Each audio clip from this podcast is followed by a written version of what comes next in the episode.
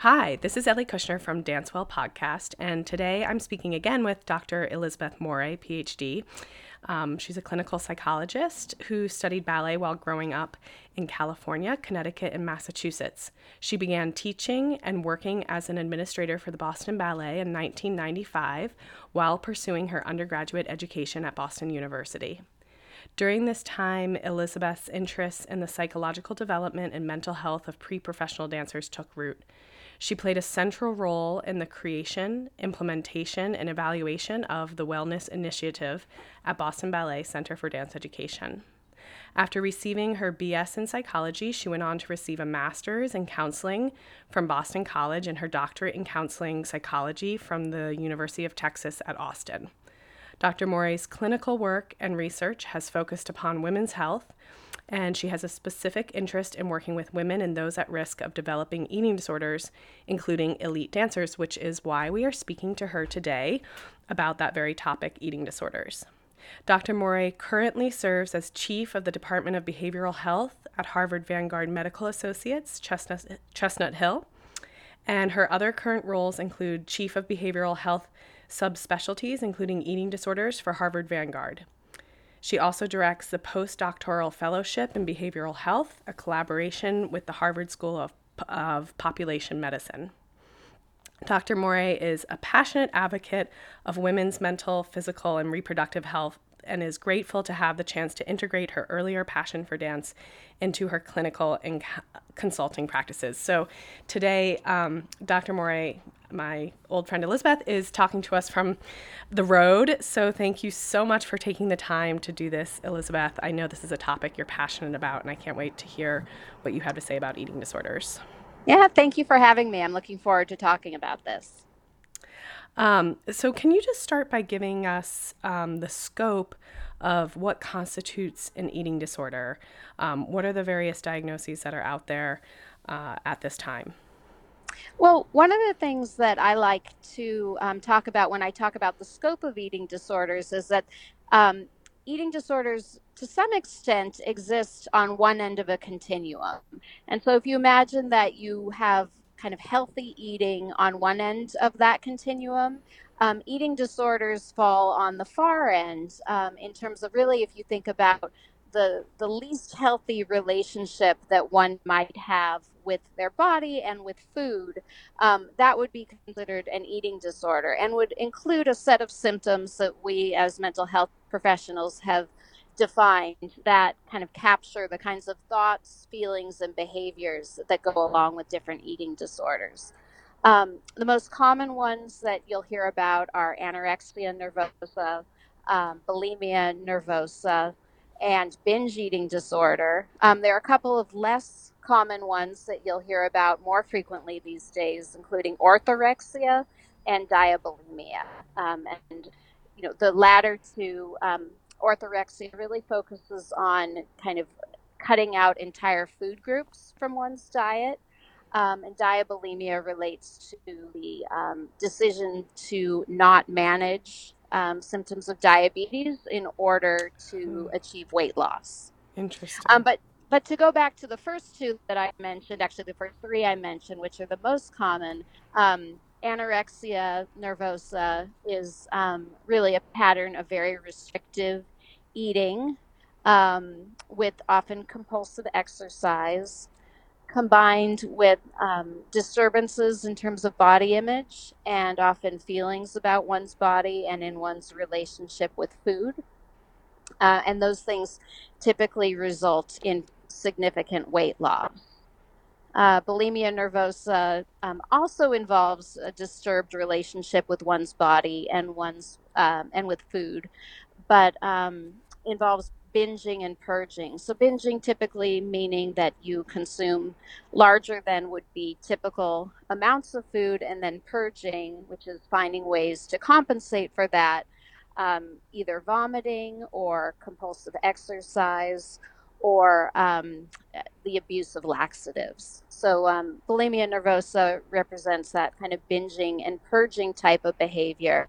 And then, binge eating disorder includes the binge eating and as well as the unhealthy relationship with food in your body, um, but without the purging behaviors. Okay. Um, is orthorexia also it's um, sort of these obsessions with health and um, healthy eating and uh, fear of food? It can be. Yeah. It can be. Um, you know, I think that what really becomes feared um, is is weight gain, um, and that becomes associated with a particular food group. So I I think in this day and age, um, we see a lot of people who have become really preoccupied with not eating carbohydrates. Mm-hmm. Um, or sugars, and having an intense fear that if they do eat carbohydrates or sugar, um, they will gain weight. And so, controlling that particular food group um, becomes, you know, becomes the focus Obsession. of the mm-hmm. eating disorder. But interestingly, back when I was dancing, um, the fear was of fat. Right. Yeah, we and, ate. You know, Do you remember everything... all the candy we ate? All the gummy yep. bears. Yep. The fear was, you know, you every if as long as it was low fat or fat free, the mentality was you could eat as much um, as you wanted of that, and it just goes to show these kind of wild swings in terms of how we judge the food we're eating and and the messages we get out uh, over around what's okay and what's not okay. Absolutely, we're going to be talking. Um, for Eating Disorder Awareness Week to a few different professionals. Um, a nutritionist will be talking about some of the, when you talk about the spectrum, some of the behaviors and um, mindsets that fall sort of in the middle range and yep. maybe don't qualify as eating disorders, but are maybe not healthy relationships to food. And then we're also speaking to another nutritionist about um, media literacy and how to sort of look at all the vast information that comes to us through so many different platforms and take a bit of a critical eye. So, both um, of those are relevant to things that you've said. Um, so, we're talking just from that, you can tell we're going to be talking to a few different types of professionals who work with people who have disordered eating. Um, you're a psychologist, and why do you think that it's important to talk uh, first and foremost, perhaps, in this conversation about eating disorders with you, a psychologist? Well, um, you know, what I often tell people who I work with is that if e- treating eating disorders only involved telling someone what they should eat, um, they would probably be a lot easier to treat. Unfortunately, that is not the case.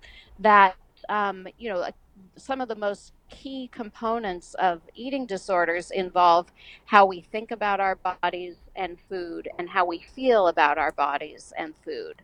And actually, can be um, also uh, associated with thoughts and feelings we have about all kinds of other things in our lives. Mm-hmm. And so, you know, my role as a mental health professional is to help people understand um, those thoughts and feelings and and then begin to develop more flexibility about the kind of behaviors they engage in in response to what might be um, some emotional concerns or some um, inflexible kind of ways of thinking about food weight and their bodies. So you know therapy is certainly um, a really integral part of treating eating disorders but also in terms of kind of less significant disordered eating um, it's really hard to begin to make changes without understanding the thoughts and feelings that are contributing to the behaviors. What kind? What are some examples of those thoughts and feelings that might be underlying an eating disorder?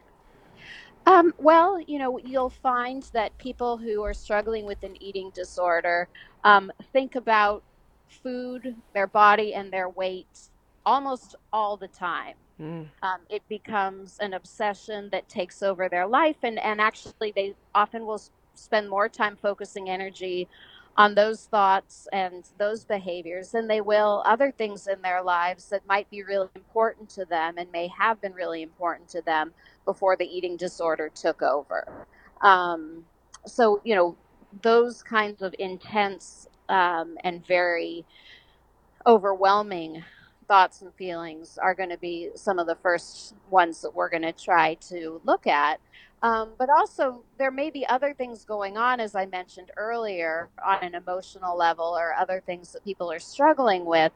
Um, and there are ways in which the eating disorder can also serve to help distract them or help them maintain a sense of control over other emotions that are that are they're experiencing as painful or problematic in their lives. Mm-hmm.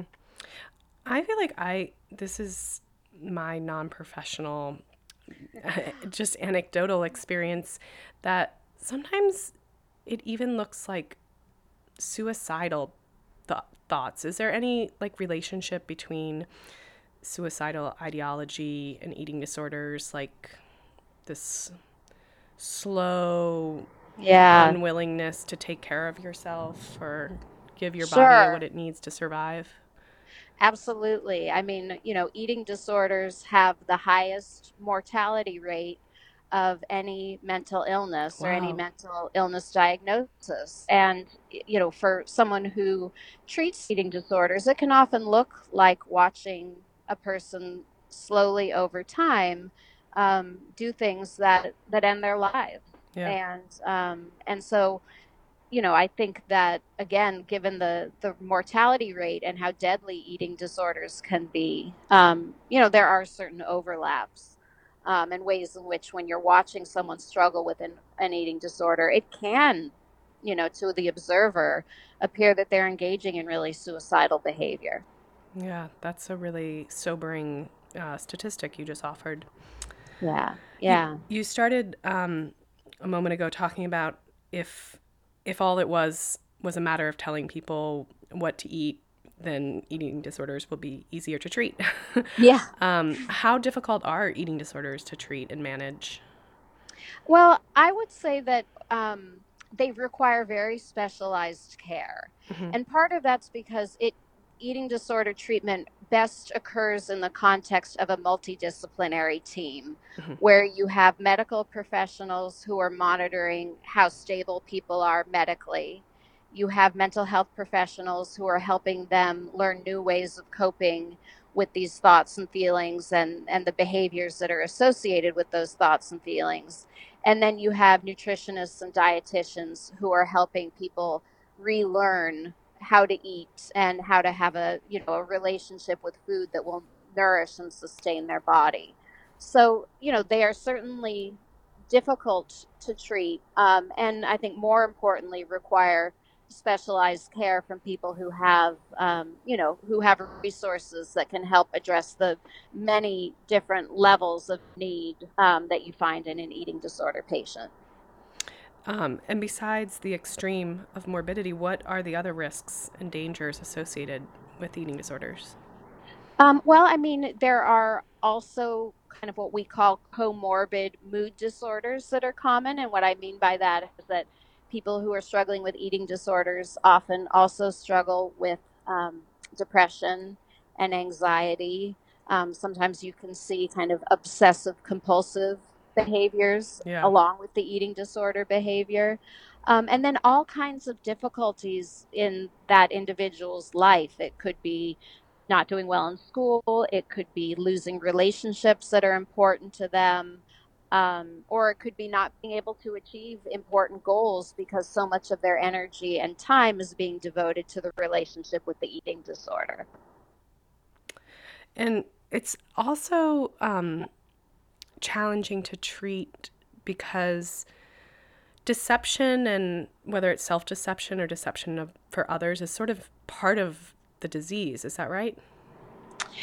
Eating disorder patients often feel a tremendous amount of shame Mm-hmm. and so they they will often devote a lot of time and energy to hiding their behaviors because you know first of all they do feel that shame but also i think there's also a fear of losing control and Mm-hmm. that if other people know what's going on and know how distorted and dysfunctional their relationship with food and their bodies has become They'll try to um, take that they over. might yep they might try and take over and um, and that can be really terrifying for someone struggling with an eating disorder the thought of that can be terrifying Mm-hmm.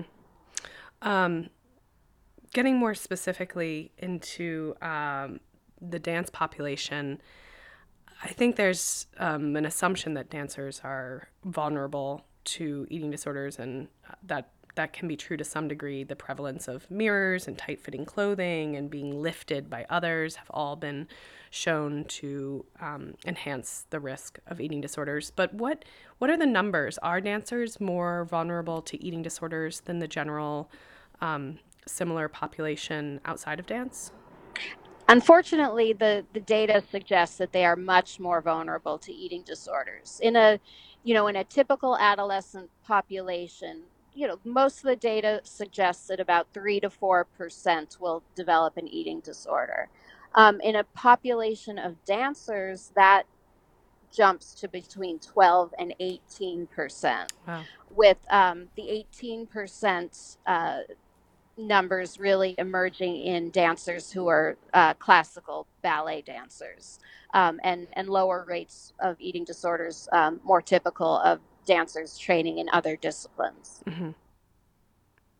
And that sort of suggests, if, if we look at this in a nature nurture um, binary, as we sometimes do in medicine or psychology, that suggests that the environment and the nurturing elements have a big um, part to do with somebody's likelihood to develop an eating disorder. But it, there must be a nature component as well. Are certain people genetically more likely to develop eating disorders? Sure. I mean, we, we do believe that there is a genetic component. Um, and even if, if that isn't part of what's contributing, um, we know that having a family member who is you know actively engaging in eating disorder really increases risk of um, you know of another family member also developing eating disordered behaviors um, and then we know that there are certain temperamental traits that can be associated with um, with eating disorders. So, you know, personality traits and, and kind of ways of engaging with the world and interacting with the world that can um, mean that someone is more vulnerable to developing an eating disorder. Mm-hmm. So, yeah, there are definitely individual traits that the data indicates would put someone at an increased risk for developing an eating disorder. And I would imagine those to be things like perfectionism or mm-hmm. anxiety or all things yep. that, again, dancers are sort of um, predisposed to either through selection or, or nurture, who knows. But um, those marks tend to be high among dancers as well. Exactly. Yep, exactly. Um, and you mentioned just now that if someone in the family has an eating disorder, that makes you more susceptible. Is that true of other, um, say, employees or colleagues or friends or um, classmates? If there's a dancer in the studio with um, a visible eating disorder, either through behavior or the, or the look of their body, does that make other students more vulnerable to developing an eating disorder? It can. I mean, there can be a, a kind of a learning process, both in mm. terms of, um, you know, seeing other people engage in certain kinds of behaviors, and and then other people kind of copying or imitating those behaviors. And really, the the greatest risk of that is when the eating disordered individual is getting a lot of positive reinforcement mm-hmm. or praise. Mm-hmm. And there's that kind of what we would call social learning that goes on that you know, seeing another dancer who is maybe getting more roles than she used to, or being promoted, um, or just getting a lot of praise in the classroom based on weight loss, or that you know other people are attributing to that weight loss. Um, that that can certainly uh, trigger similar kinds of, of behaviors in other dancers who really are, are seeing that as a means to getting ahead or being recognized um, in the in the dance world. Yeah, and that that can be so complicated from the teacher's perspective because sometimes um, we have the bad situation where the student really is getting a lot of praise for being thin, just for being, you know, and that's it's not that's not great teaching. Um, but sometimes that that student, while they're developing these disordered behaviors, they're also increasing their intensity and their passion and their commitment to dance. Mm-hmm. And it can all kind of go hand in hand. And so the teacher, it's conflicting because, um, on one hand, a teacher might even know not to praise that that thinness, but it's hard because the student is also just showing so much focus and passion and devotion and improving so much in their skills simultaneous um, maybe they're developing some obsessive behaviors you know yeah. borderline or so it's not easy i think for it's for not teachers. easy and i think you know this is one of the the areas in which helping teachers to look at the whole dancer and not only how that dancer is functioning in the studio or on the stage, but also how that dancer is functioning in his or her life. Um, because you know, usually when when people become really narrowly focused and rigid, um, it may it may be you know um, associated with positive outcomes in one context. Mm but you'll often begin to see other things deteriorating as a result of that rigidity and that kind of overinvestment in one part of that person's life or identity. So, you know, that's an area in which I, I really encourage teachers to look outside the studio um, and, and potentially ask questions or engage in conversations about how um, how that dancer's doing in other contexts of her life that are important to her.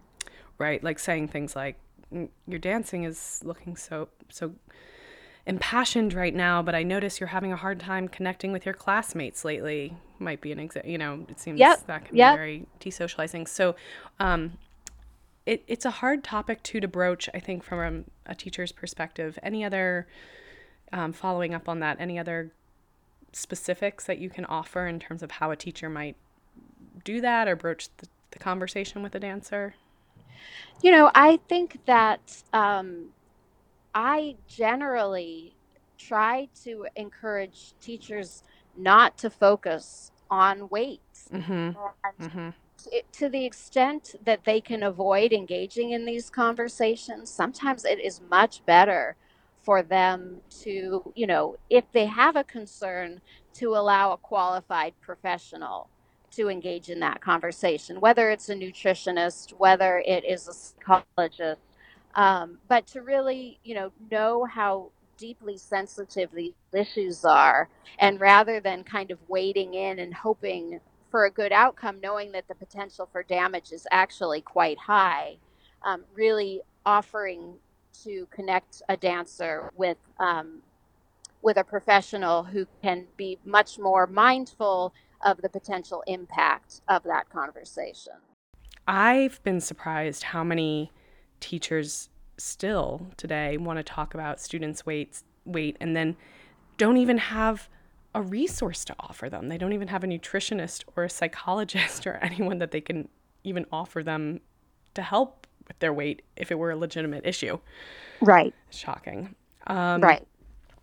You know, I think it's it's always hard in dance because there is this desire for thinness and even even if not thinness um, an idea of being really body aware and um, conscientious of how your body functions and what you're putting in it so and then you've described that dancers are at higher risk for eating disorders so how can a dan- how can a dancer know if they've crossed over the line and have shifted from sort of manageable relationships to food um, into the more risky ones?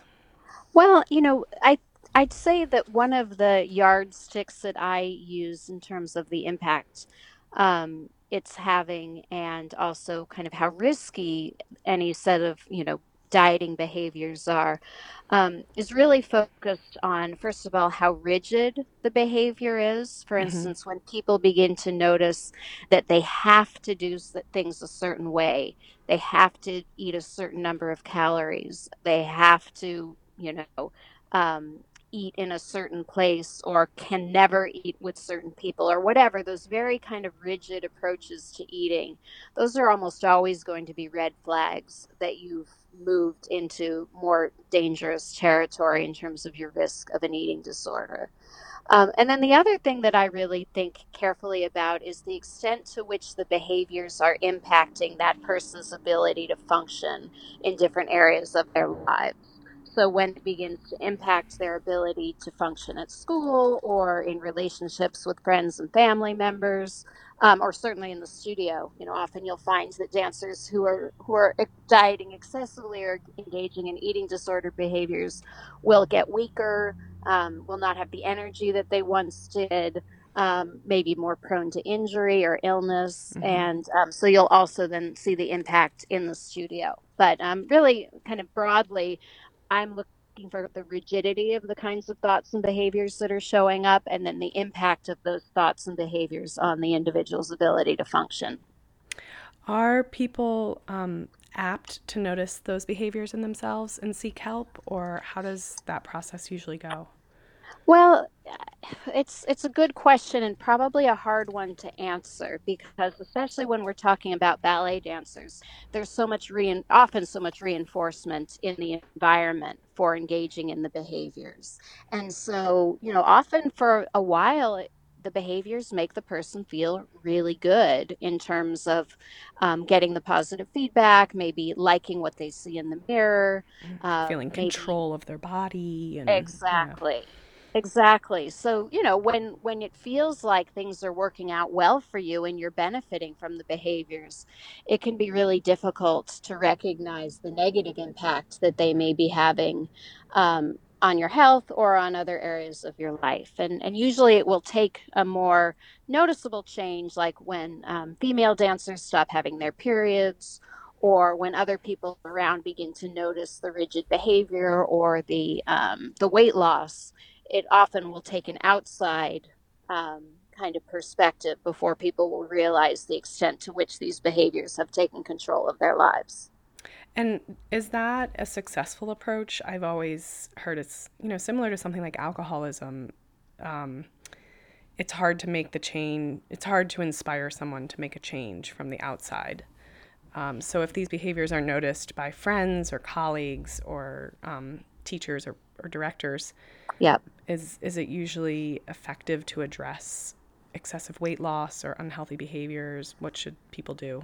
Well, I will say that you most definitely do not want to ignore them. Mm-hmm. Um, that, you know, that assuming that someone else is having those conversations or assuming, you know, that that the person is aware of of the fact that they may be in a very dangerous or risky situation um, is not an approach that I would recommend. But I, I think you're absolutely right in that you have to be very careful in how you address these kinds of um, conversations because you know the you really ideally want to put them in contact with a professional who's trained to have these kinds of conversations and to help people recognize um, the impact that their behaviors are having on on their lives, on their health, and on their ability to function.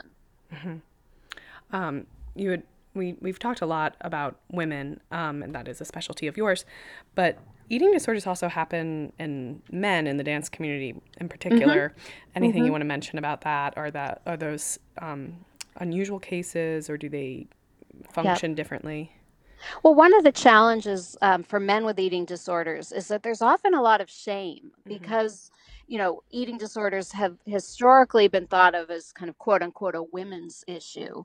Um, for men who struggle with those symptoms, um, there can be that added layer of you know, again, a lack of recognition or awareness of the impact of eating disorders on men um, and increased shame around what it means to be a man who um, is struggling with an eating disorder. So, you know, I think that that um, can be a barrier in terms of, of acknowledging that there's a problem and then actively seeking treatment. But certainly in men who are in kind of very body conscious, weight conscious, um, professions or training environments, you, you see that quite frequently. The most common one that, that I see is actually in men who are wrestlers mm-hmm. and whose um, performance is very much tied to their ability to um, attain and maintain uh, a particular weight.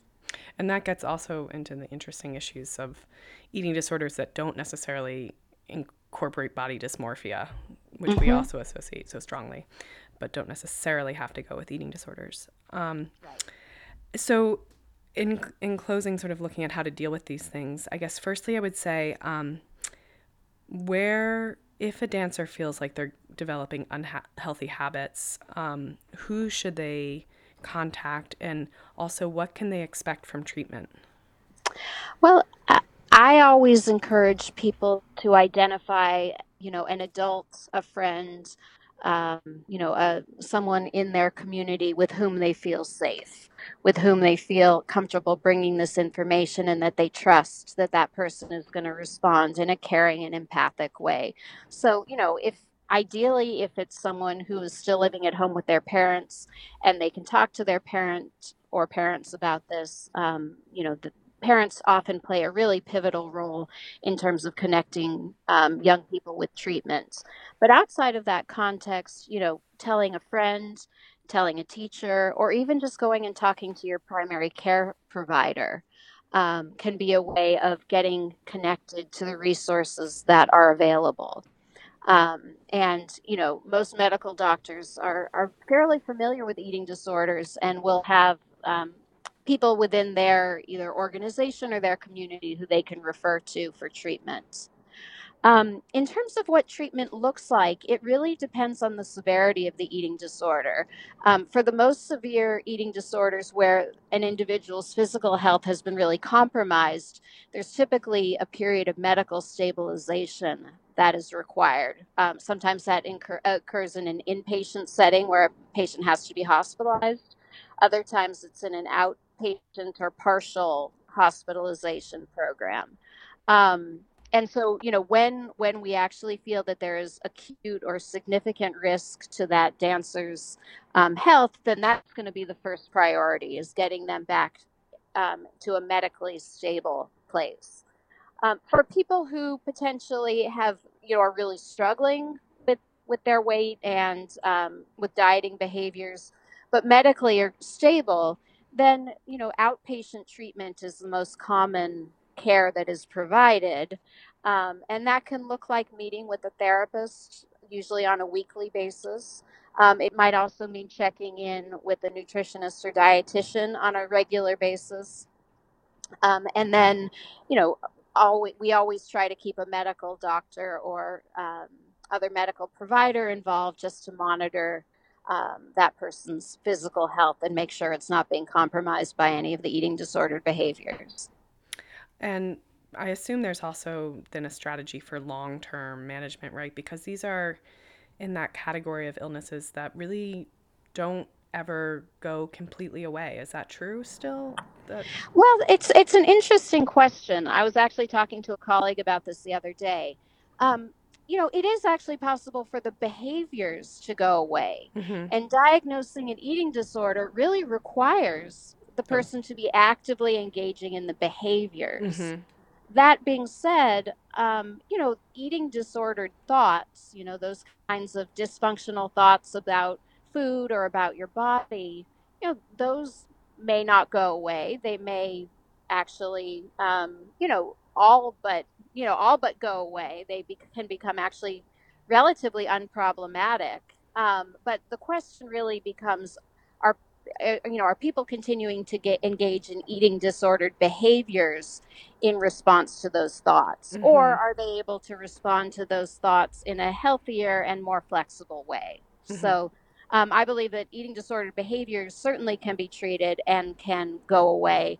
Um, and the thoughts, uh, you know, it's really helping people to identify those thoughts when they show up for them and ideally respond to them more flexibly and more compassionately.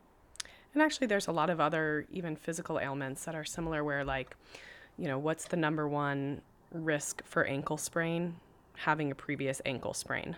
you know, right. it doesn't mean right. it doesn't mean that your ankle is sprained in between, you know, but yeah, that's true with a lot of things that once you've had something, you might there might be the risk you might have an increased risk of having that thing again um, right. but we can still we don't have to look at it as an eternal um, right destiny. Well, and hopefully, what you do is you learn to relate to the needs of your body mm-hmm. in a more compassionate way, where you understand that this may be an area of vulnerability for you, um, and you you learn different ways of responding, so that again you can potentially you know avoid some of these more rigid and damaging behaviors, and instead really focus on providing the kind of care to your body that it needs and that are going to allow you to maintain a healthy balance. Right. Like, again, like physical injury, where we hope that you come out of that physical injury with increased toolkit, that you have a, a better ability to yeah recognize the warning signs and yeah. strengthen and manage and take care of yourself exactly and that's why therapy is so important mm-hmm. you know mm-hmm. that's that's what therapy is about is really helping people to develop that toolkit that will you know, serve them even during times when those eating disordered thoughts or other painful feelings or thoughts emerge for them. So therapy is a great place to learn those kinds of skills. Um, so, lastly, is there anything we talked a little bit about um, some of the things that you would like to see in the dance world? You know, teachers not talking to dancers about their weight, um, stuff like that. Yeah. Are there other things that you think, as a community of dance, um, we should do to protect people from eating Mhm. disorders?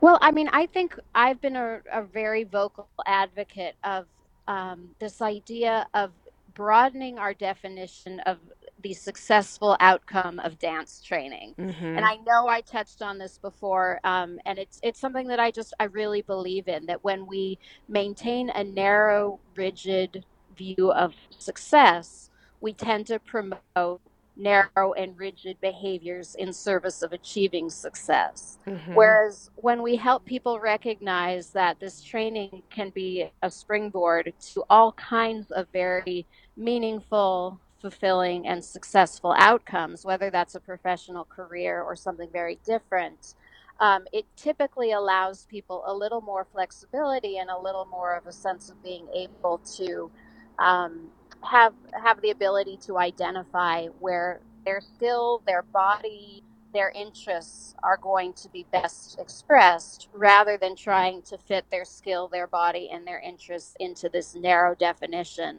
that has been created of, of who and what they should be. That's great. I really appreciate that. Um, that's all that I have um, Well- at this time. Is there anything else that you want to say? No, thank you for having me. I really enjoyed our conversation, and uh, I, I really appreciate that you're doing this work. It's so important, and I'm looking forward to hearing what the other uh, other people involved in in these conversations have to say. Yeah, thank you so much, El- Elizabeth. It's just always such a pleasure to talk to you. Great to talk to you. Thanks. On behalf of Marissa and myself, I, Ellie Kushner, want to say thank you to all of our listeners for joining us on this episode of Dancewell Podcast. Like what you hear? Go to iTunes, Stitcher, or SoundCloud and search Dancewell Podcast to subscribe. You can also view all of our episodes and learn more about our podcast by visiting www.dancewellpodcast.com. We wouldn't be where we are without generous contributions from our listeners. Your contributions help pay for our SoundCloud membership, website fees, and upgrades, and our recording technology. If you would like to make a contribution to Dancewell, please follow the link in the description of this podcast to visit our GoFundMe page.